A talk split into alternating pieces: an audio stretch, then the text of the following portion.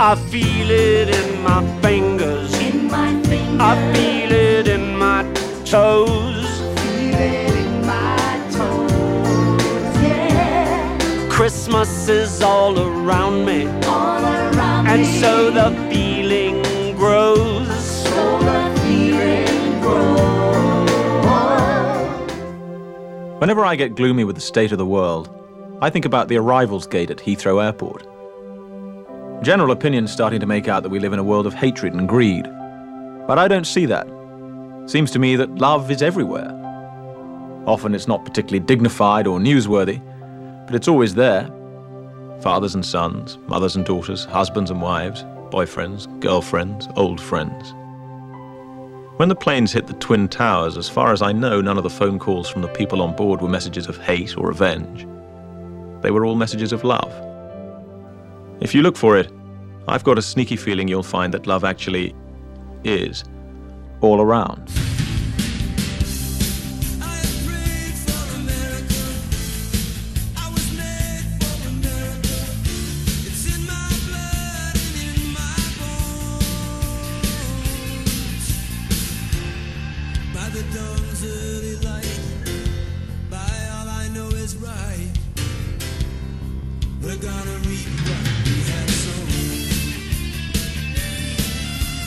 Everybody. This is Ed Hoffman, and welcome to the Christmas uh, version of uh, the main event. I used that clip from uh, Love Actually in the beginning, and I know uh, Jackson Browne's song For America is. Uh, he doesn't have exactly the same political views as I do about this country, but hey, the words are the words. We're going to reap what we've sown, and uh, it's kind of fitting with my general message that we have to start being America. We have to be America. We have to know, teach our kids how to be Americans, and we need to start thinking like the forefathers did and stop just assuming everything's free. Or that stop, everything's going to get better if we just wait. It won't unless we do something.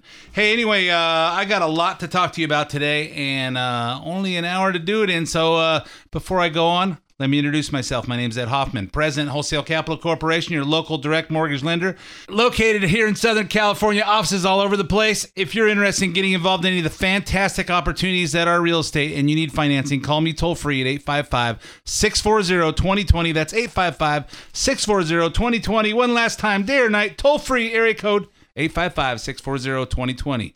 If you want to get in touch with me, but you don't want to talk on the phone because you're calling from work and you're stealing time from your boss and you don't want to get busted by your neighbor who says, hey, this guy's going online and arranging his uh, refinance of his house, go to WCCLoans.com on your government mandated 15 minute break, of course. WCCLOANS.com and uh, click on uh, looking for a loan. Click on apply now. Give me as much information as you want. Tell me how much information you want back. You'll hear back quickly from either myself or one of my talented teammates, Eric Marquez, Alex Rojas, Cody Bradbury, Aaron Fredericks, or Randy Johnson, and we will help you find the missing pieces to your real estate financing puzzle. Whether you want to buy a new house to live in, buy an investment house, buy a vacation home, or if you want to uh, refinance a piece of property you have, or if you want to use that fantastic new tool that everybody's talking about for us people that are uh, getting up in years uh, called a reverse mortgage. Hey, I don't know exactly how that thing works. I heard some bad things about it. Hey, everybody who who knows how this thing works and qualifies has one. Uh, if you're if you want to be part of that, call me 855-640-2020 or wccloans.com. If you hear anything you want repeated on the show, you can get the podcast, the repeat of this uh, show on edhoffman.net, E D H O F F M A N dot net click on the podcast page you'll hear this you can uh, get this week's show as well well as several past shows you can download them for free you can also get the podcast on soundcloud and itunes where you can uh, subscribe for free have it automatically download once a week. Follow me on twitter at ed hoffman and uh, i'm gonna try i'm gonna try and be better on social media and be uh, be less mean. I'm gonna try and i'm gonna try and enjoy the christmas spirit and not uh and try to have a more positive attitude. And we'll try you know it's i'm still me so.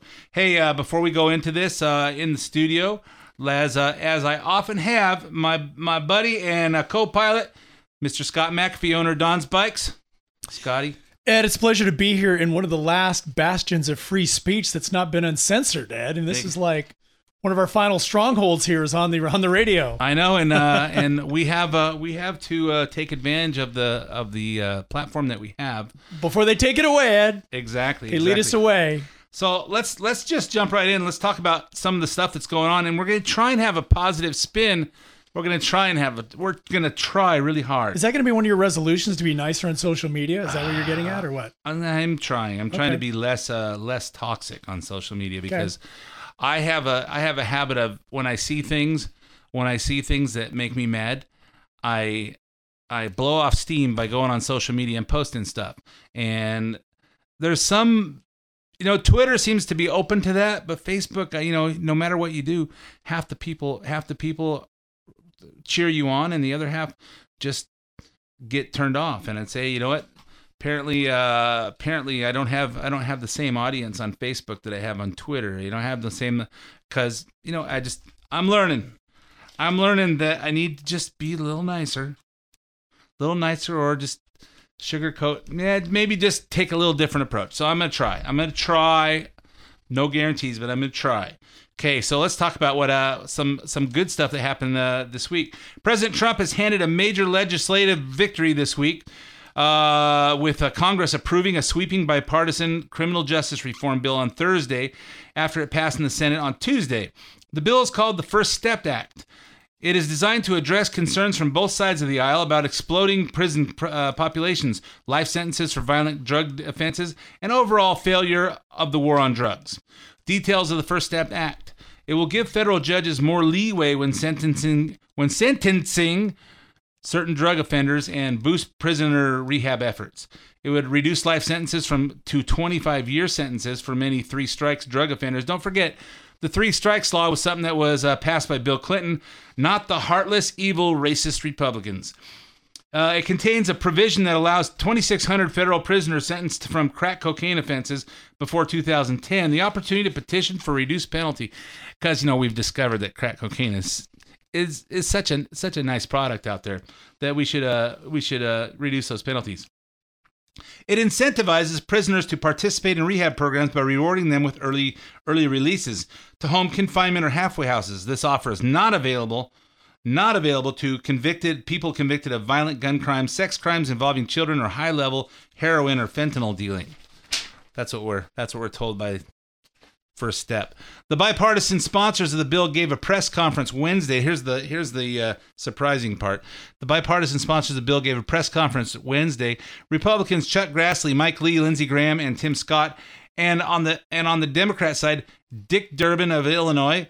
Who's a moron? Uh, followed by the oh wait, I'm trying to be more. I thought you uh, were being nice, Ed. I'm being nice. Okay, well, so- just save that for January. all right, so okay, so Get it all so out we'll now. still get it out today. Okay, Dick Durbin of Illinois, followed by this might hurt, but let's give credit where credit is due.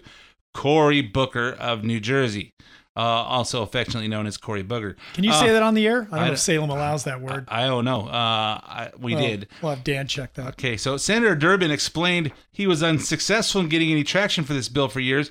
That is until the election of Donald Trump. Then came a breakthrough I never expect the election of Donald Trump as president. What does that have to do with this? He brought his son in law to town. And his son in law, Jared Kushner, has a passion for prison reform because of a family experience. And he wasted no time getting involved and engaged in the effort.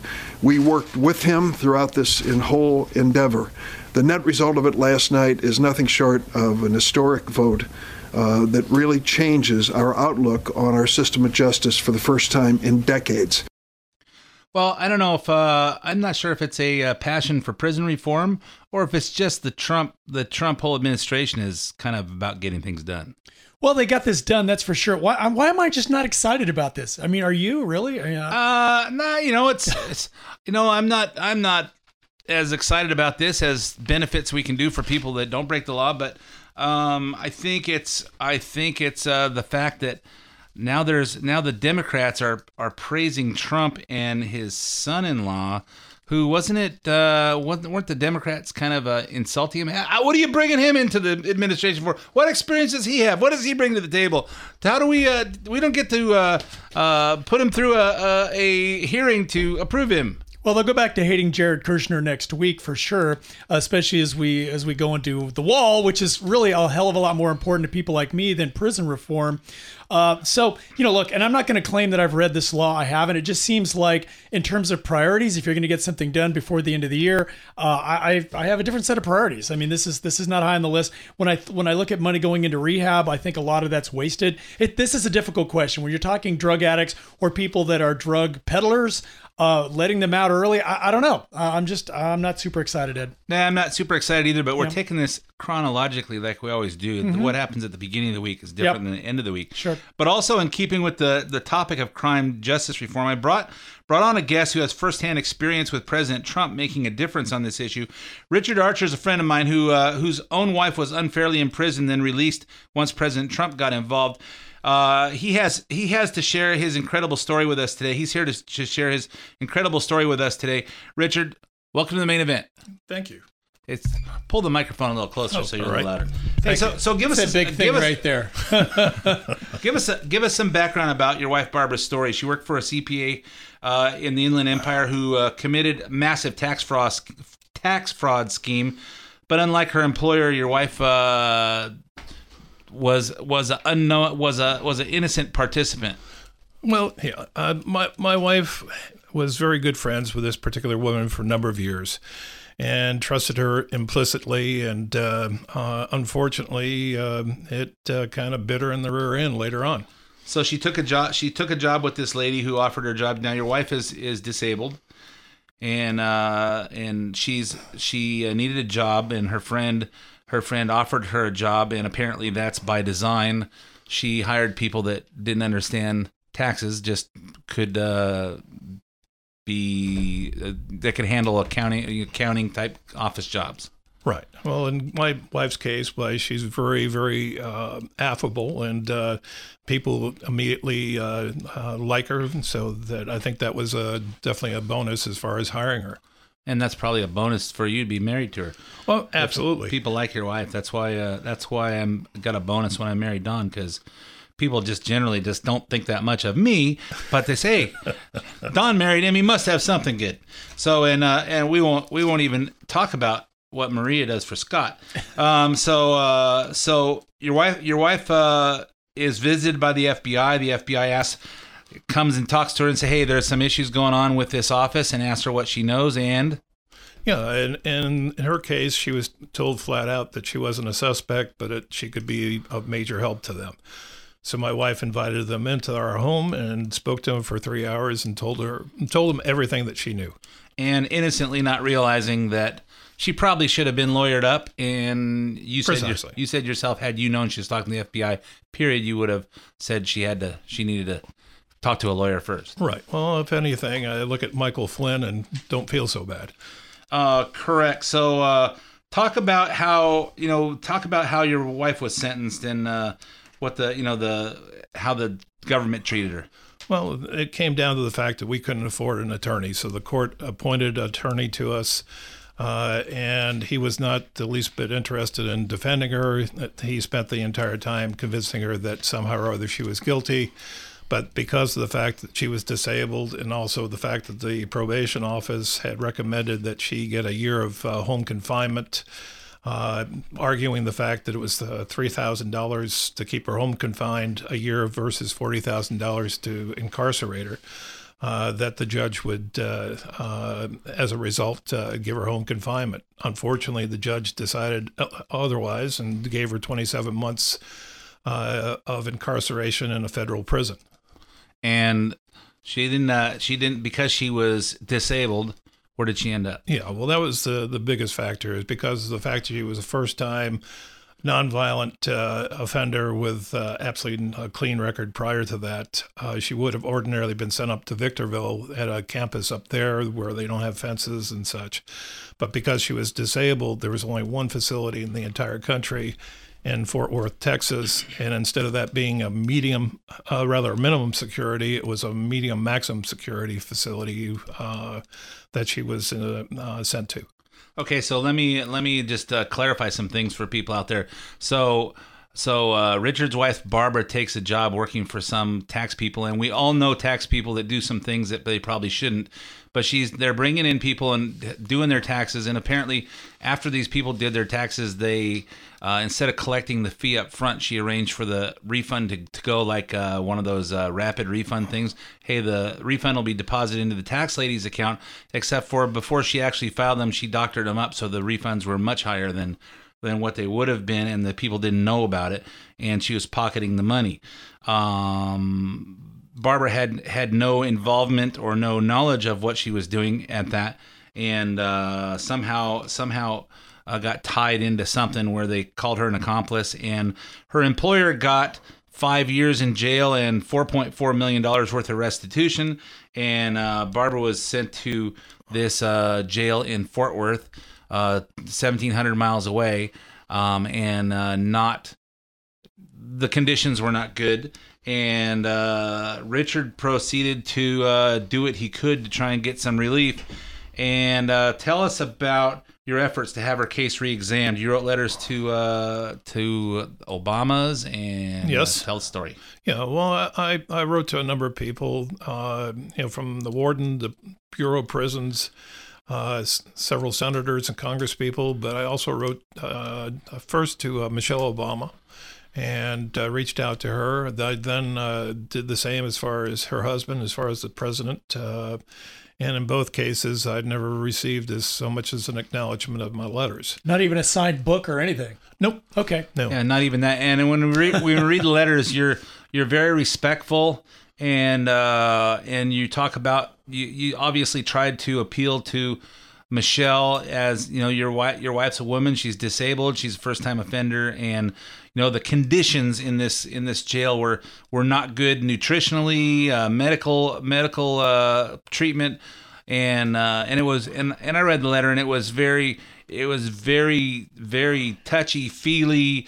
Hey, I'm talking to Michelle Obama who cares so much about people, and uh, then your letter to Barack Obama. Uh, you laid it out. You laid it out. Hey, this is what's going on. My wife's in a wheelchair. She's on oxygen 24 7. She's got diabetes. She's got these conditions, these conditions. She's been through all this stuff. She's not getting proper medical treatment. The the way the jails run, she's not she's not being fed properly because of how they administer her medication and the times a day. And uh, and the conditions of the of the diet there were were not conducive to a to a diabetic or anybody that had her conditions. And and basically she was just being mistreated. And uh, and you basically pled hey help. And you got response of Zero. Okay, so January 20th, 2017, Scott and I were hanging out in, in Washington, D.C., watching uh, our new president be inaugurated.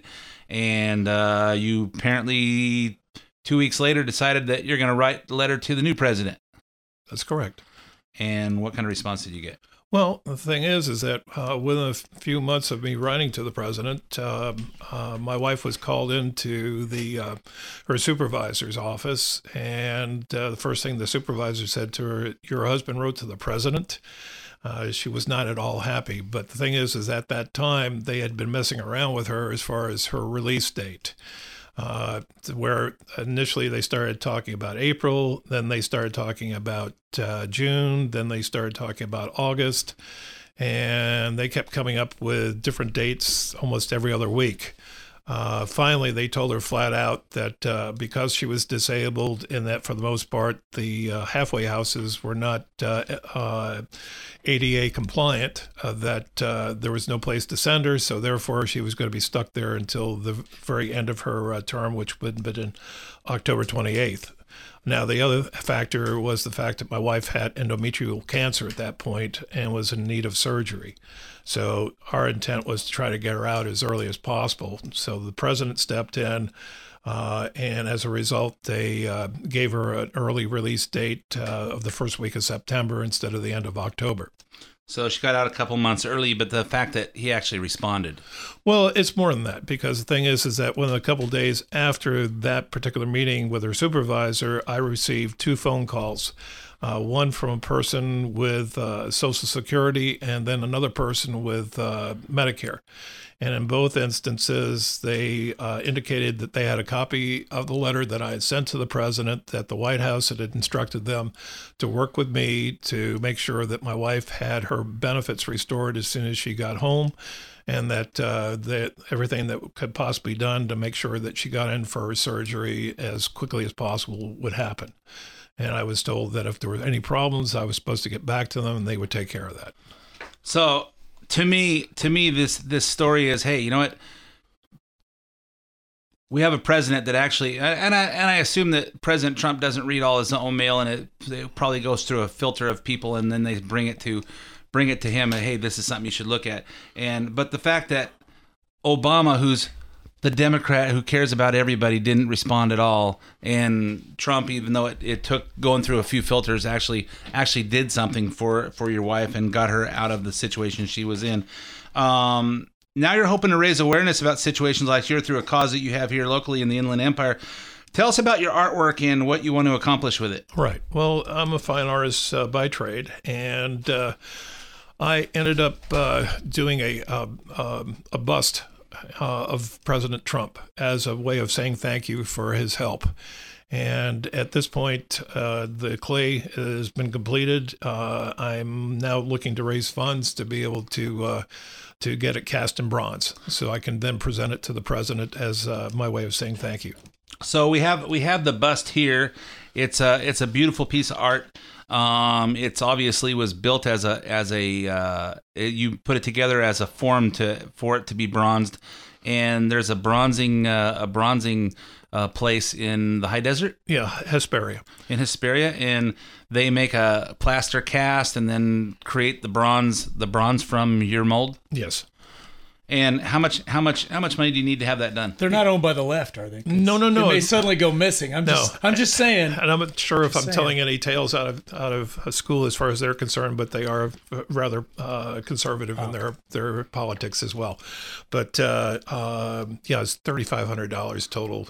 You know, about roughly three thousand dollars as far as the casting, but I also have to factor in as far as taxes and things of that nature. hmm Okay, so so we're trying. So you're trying to raise thirty five hundred dollars uh, to have have this uh, have this uh, sculpture uh, set up to be bronze, and you're going to do what with that? As far as the bronze itself, Uh huh. Yeah, well, I'm working with a, a congressman's office right now to see if I can't get an entree into the Oval Office to actually make the presentation As a thank you for for all the, for the all help that that, he we did. To, received. and then uh, and then from there, you may make it uh, available for people that want castings of it because this this will be Yeah, the potential there is to do a limited edition uh, casting of 50 additional bronzes. Okay, so so uh, so Rich Rich and I were talking about this in my office the other day, and I said, you know what? People need to hear your story, and people need to see this. You know, uh, thirty five hundred dollars is not a not a giant amount, and uh, for a few people to put in fifty dollars or hundred dollars, and we should be able to raise this fairly quick. Um, we're putting a picture of the of the casting on my website, and there's also a GoFundMe page. Uh, that's if you go to edhoffman.net and uh, and be generous. Be generous. If you can donate twenty bucks, if you can donate hundred bucks, if you can donate two hundred bucks, let's see if we can raise this in the next week and uh, help uh, help Richard uh, say thank you to uh, to President Trump for uh, for straightening out an injustice that happened to his wife. And uh, we all hope that you know as we see as we see what Michael Flynn went through, and uh, we this is probably more prominent than we probably ever understand. Yeah, I think I think the the biggest takeaway for me, and I don't know all the particulars of, of your wife's story, but the fact that you do have an administration that is responsive, that actually is reading letters. So if you and I write a letter to the president, and and again, we're not guaranteed a response, but there's somebody there actually reading this stuff, and and in some cases, there's people who have enough intelligence to transmit to transmit this in, information to the president. It, it- you know what I mean? It's just kind of cool. It's like the door is open. You know? What Yeah, I mean? exactly. Like It's- in your business, in my business, the door is always open, and that's that's pretty cool. You know, it's good. To, it's good to know. It's people people sometimes try to get in touch with me, and I have I have some filters. So I can actually get some work done. But you know, the important stuff gets through, and we're glad to know that that even all the way up to the White House that you know you can actually you can actually reach out and get some response. Um, again, go to edhoffman.net. We'll have that link up there uh, today. And it'll have a picture of the of the uh, of the sculpture, and uh, let's see if we can raise thirty five hundred bucks in the next few days. Uh, Rich, any last last uh, comments? Yeah, I just want to say thank you very much for you know doing this for me, and uh, Merry Christmas to everybody. Hey, God bless America, Rich. Good luck to you. Hey, we're uh, out of time for the first half of the main event. Stay tuned for five minutes of traffic, weather, commercials, and sports, and we'll be right back with part two. Don't go away.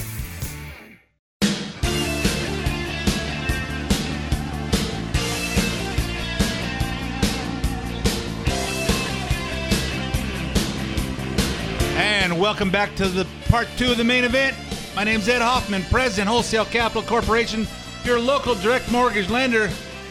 We don't talk a lot about real estate financing or real estate on the radio uh, on this show, because you know some of you guys, if you're not in the if you're not in the in the market for it, you just might not be uh, interested in listening to it. And I find it's just uh, more fun to talk about things that you guys want to hear and what's more what's more fun to talk about than politics? So but if you hear someone that uh, sounds like a he uh, thinks like you and you want to talk about real estate financing reverse mortgages uh, purchasing a new house or refinancing whatever you want to talk about that has to do with real estate financing call me toll free at 855-640-2020 that's 855-640-2020 or wccloans.com and uh, we'll help you uh, help you find whatever you're looking for. So uh, if you missed the first half, hey, you missed half the show. What's up? Uh, so, but, but you don't know that I've got uh, my buddy Scott McAfee here, proprietor Don's Bike. Scotty, welcome back to, to part two. In the house, Ed. So uh, we got some more fun stuff to talk about. Uh, probably, probably, uh, probably some pretty exciting stuff going on. Uh, so Friday, the Friday deadline, which is today, which is we're actually recording on Friday. So you know we we record at the end of the week, so everything's as current as it can be for the weekend show. The Friday deadline to keep the government open resulted in what it resulted in in uh, Scotty.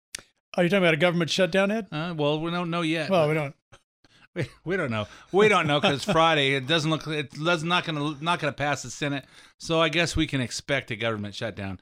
But uh, in, in talking about it chronologically, once again, early in the week, it was reported that President Trump was backing off his demands for five billion dollars in border wall funding, which we say, stand your ground, stand your ground, stay there. We, you know, there's there's no compromise here. Trump, be yourself. But by Thursday morning, he was changing his tune after Speaker Ryan and Majority Leader McCarthy met with President on Thursday. They addressed reporters at the White House. Here's Paul Ryan in his uh, final week as a member of Congress. Uh, we just had a very long, productive meeting with the president. Uh, the president informed us that he will not sign the bill that came over from the Senate last evening uh, because of his legitimate concerns for border security. So, what we're going to do is go back to the House and work with our members.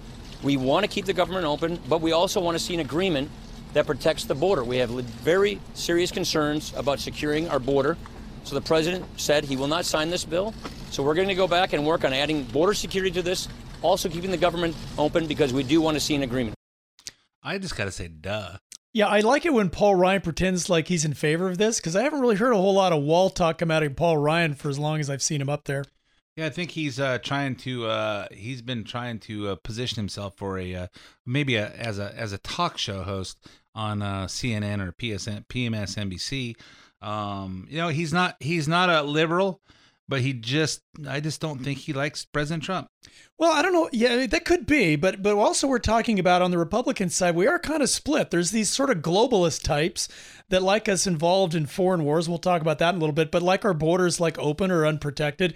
And then we have the people that are kind of like us. They're like, look, we we need a freaking wall. We need a freaking wall. We've needed this for decades, and this is the time to like do or die, basically. Yeah, I like to I like to point out that when people start talking about how presidential uh, Barack Obama was, that hey, he we we're ten trillion dollars more in debt today than we were before he took office, and what do we have to show for it? Do we have do we have a, a wall on the southern border or the northern border? No.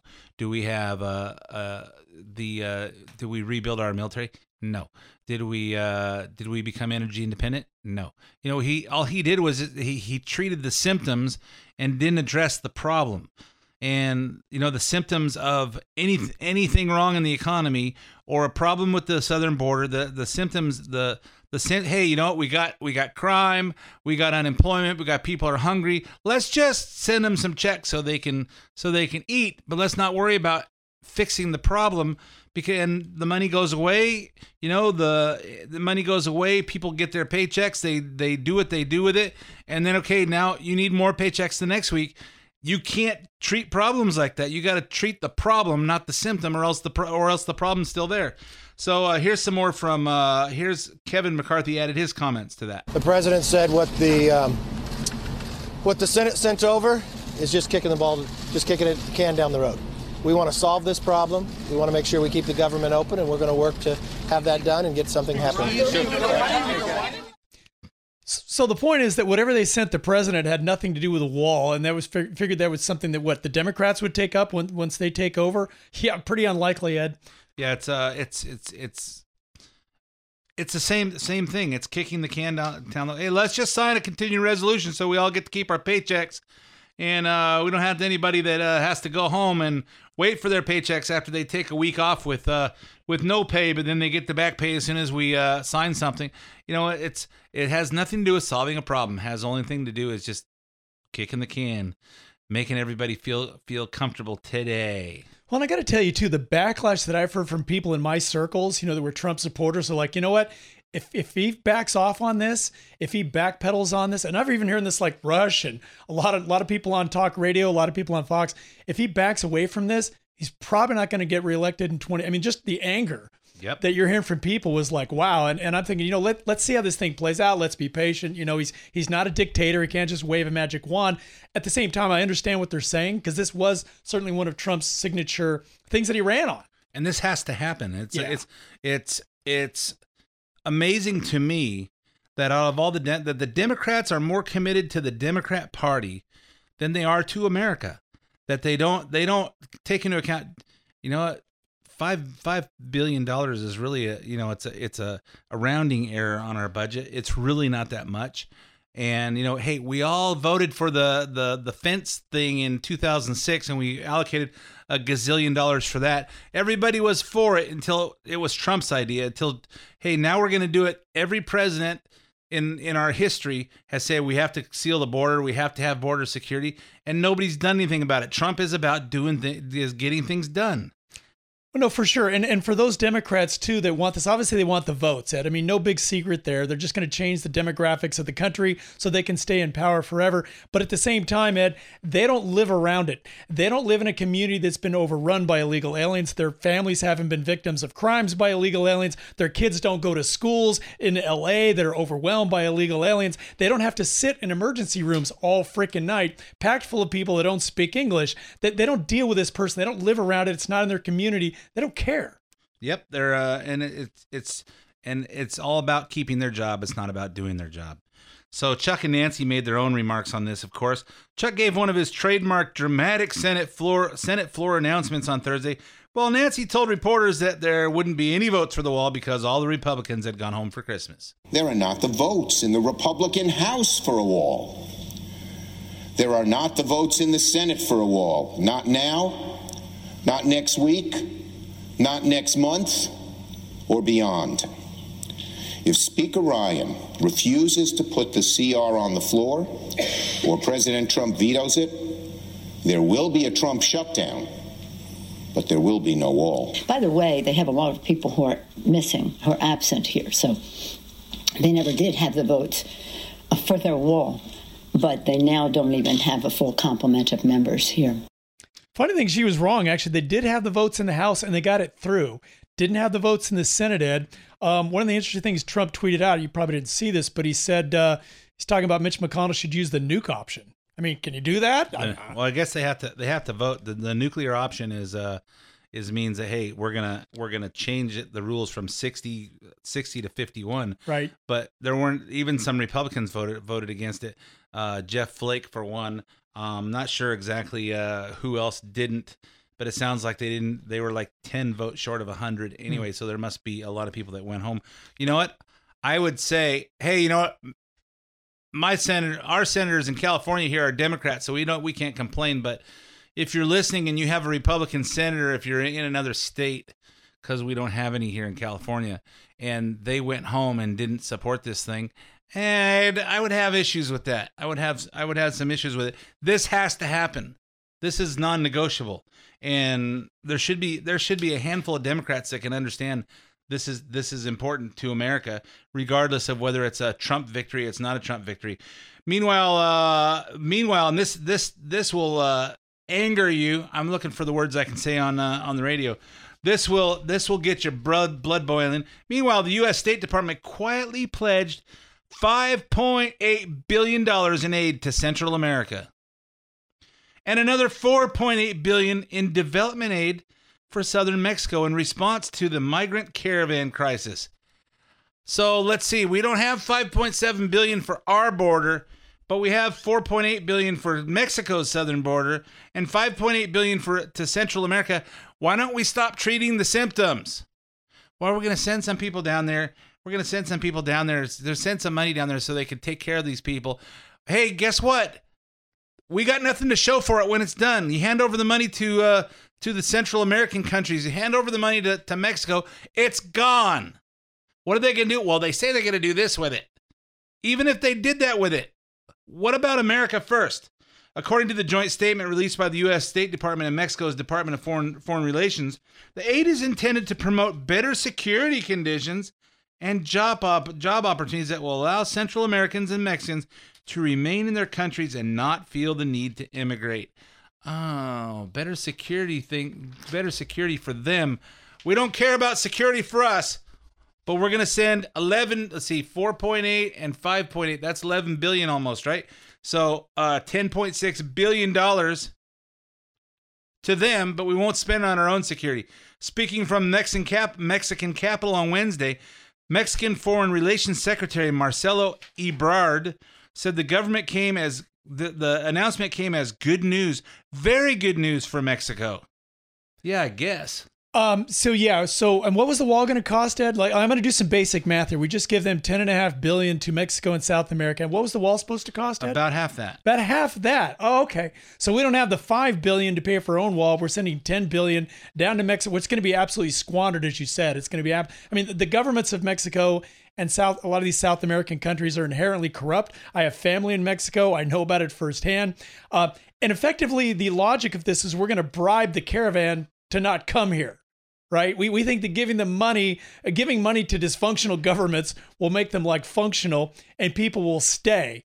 Uh, the problem is that you can't fix dysfunctional governments and don't even bother wasting. it- It's a shame. It's that's a lot of money. There could have been so much good that could have happened. I don't know how this got past Trump's watch, but uh, maybe Mexico will take their five billion and give it back to us to pay for the wall. How about that? I'd be happy with that. There we go. Yeah. There we go. Okay. You know, that way Mexico can say they paid for it. And in the spirit of me trying to be kinder and gentler, I'm not going to say Democrats are stupid.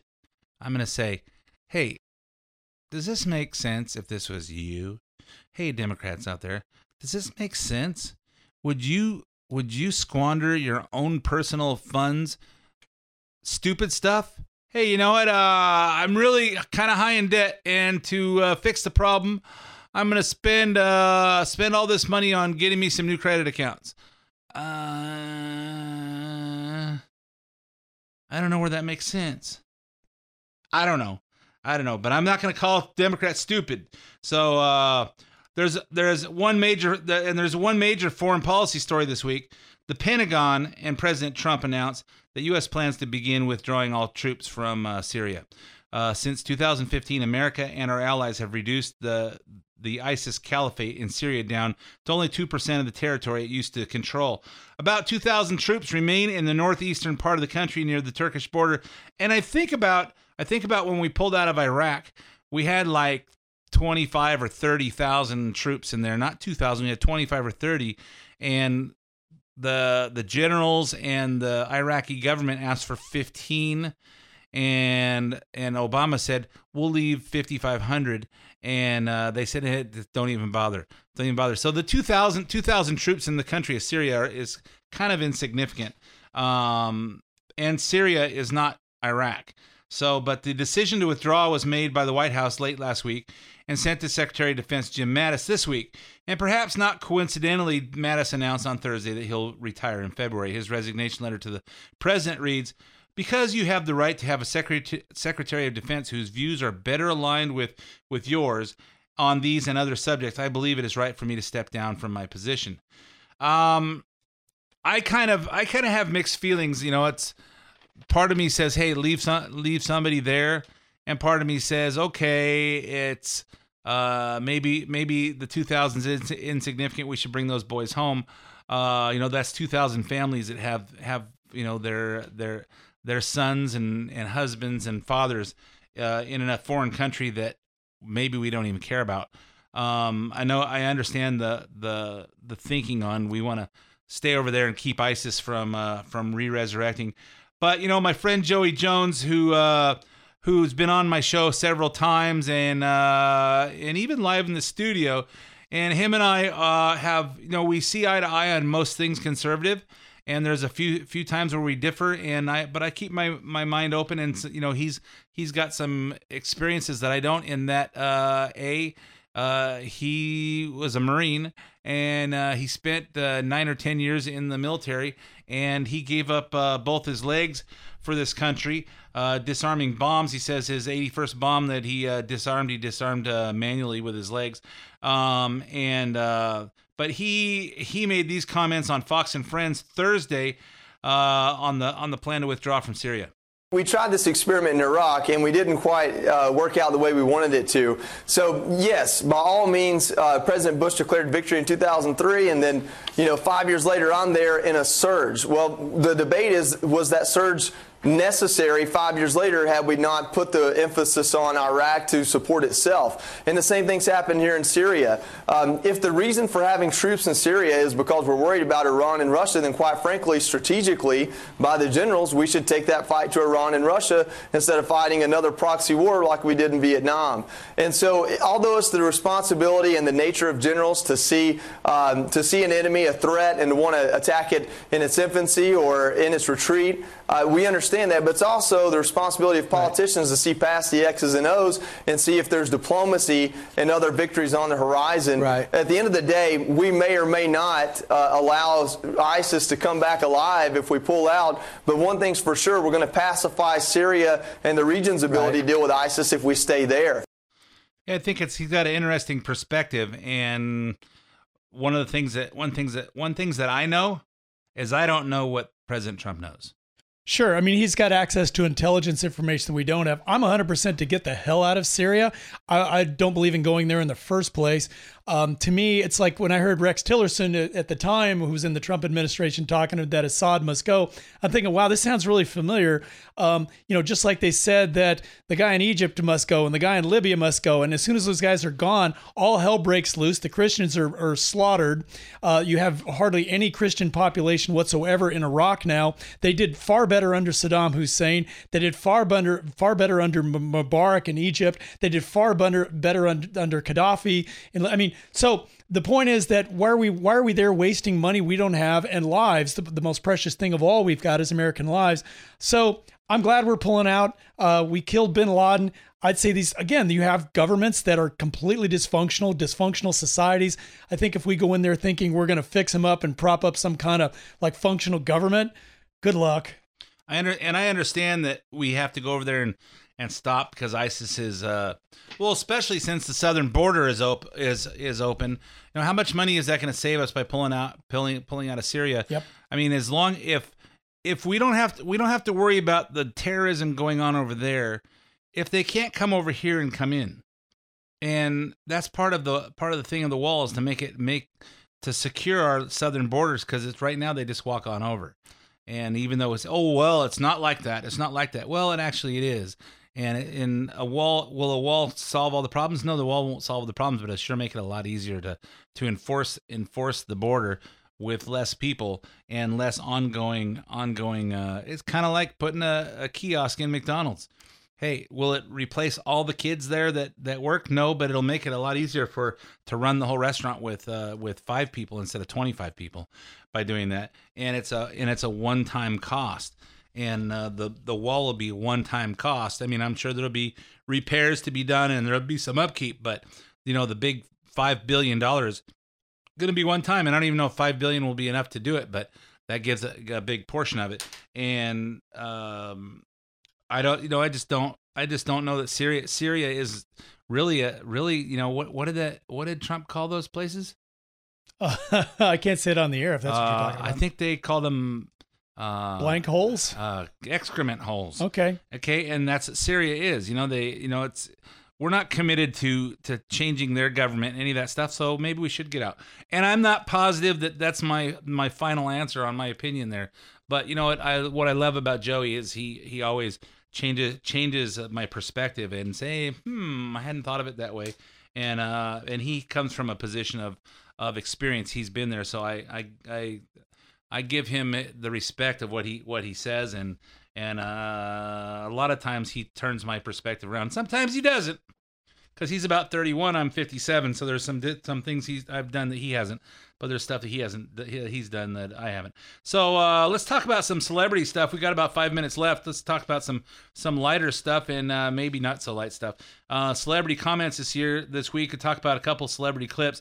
First, soon to be Congresswoman Alexandria Ocasio Cortez, which I guess she's a celebrity now because AKA Bubble Eyes. yeah, exactly. Sure, she's everybody's everybody's going gonkers over her because Hmm. she's she's so inspirational. The socialist that just do everything the way way I say it. Well, it'll be just fine. What was the thing she said? We're gonna solve global warming and it's gonna stop racism or something. I try not to pay too much attention, Ed. We're gonna we're gonna start calling this calling this. Uh, we'll try to uh, every time she says something stupid. I mean something uh something uh uh just millennial-ish. Uh, Alexandria's crazy corner. We'll call it we'll call it that because it seems like every week there's something else we can add in there.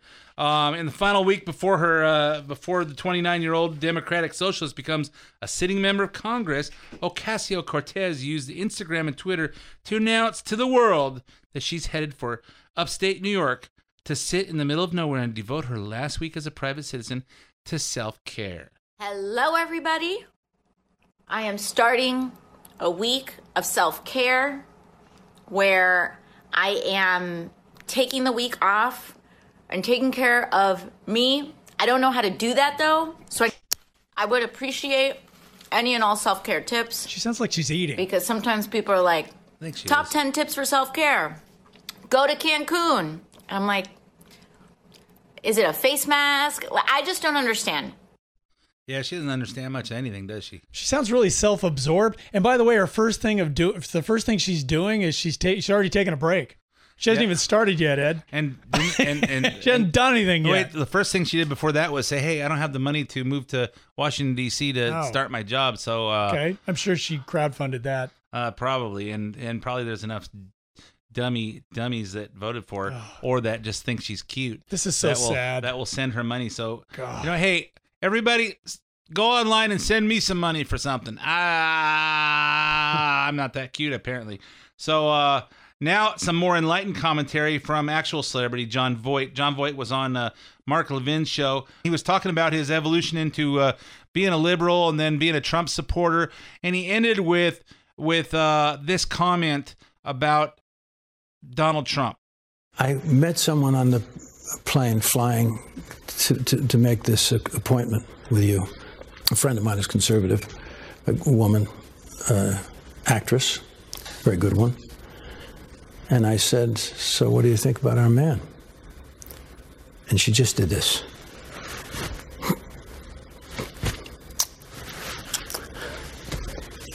That wasn't, that's, that's me crying.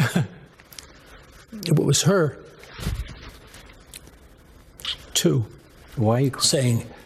Because it's so. First, first of all, the gesture was so beautiful. She couldn't even speak. She was just saying, "Thank God," and I say, "Thank God." And one of the reasons why I can say thank God is because I, I, I know He's there, you know, for us all. God. And that's one of the things that we've lost is this compass of God. We have, what did Karl Marx come up with? He, eliminated God from the picture, so we can do it without this. Mm-hmm. not these boys, not our guys, you know, they knew very well. We hold these truths to be self evident that all men are created equal, that they are endowed by our Creator, that we are endowed with certain inalienable rights, and among these are life, liberty, and the pursuit of happiness. Yep, uh, God in our life. Let's remember as we uh, celebrate Christmas uh, this next few days. Uh, the reason for the season. Everybody have a Merry Christmas and a Happy New Year. Uh, Scott, you're going to solo for me next week while I'm uh, enjoying my uh, 22nd anniversary with my wife in Mammoth skiing. It's going to be fun. So, everybody, Merry Christmas. Thanks for listening to the main event for the last 11 years. My name's Ed Hoffman, and I won't be back with you next week, but Scott will. I'll be here the week after. The views expressed on this program are of Ed Hoffman and his invited guests and do not necessarily reflect the views or policies of Wholesale Capital Corporation. WCC is licensed by the California Bureau of Real Estate Broker License Number 011477747 NMLS 9873 and California Finance Lenders License Number 603K610. Also licensed in Arizona by the Arizona Department of Financial Institutions. MB number 0937346.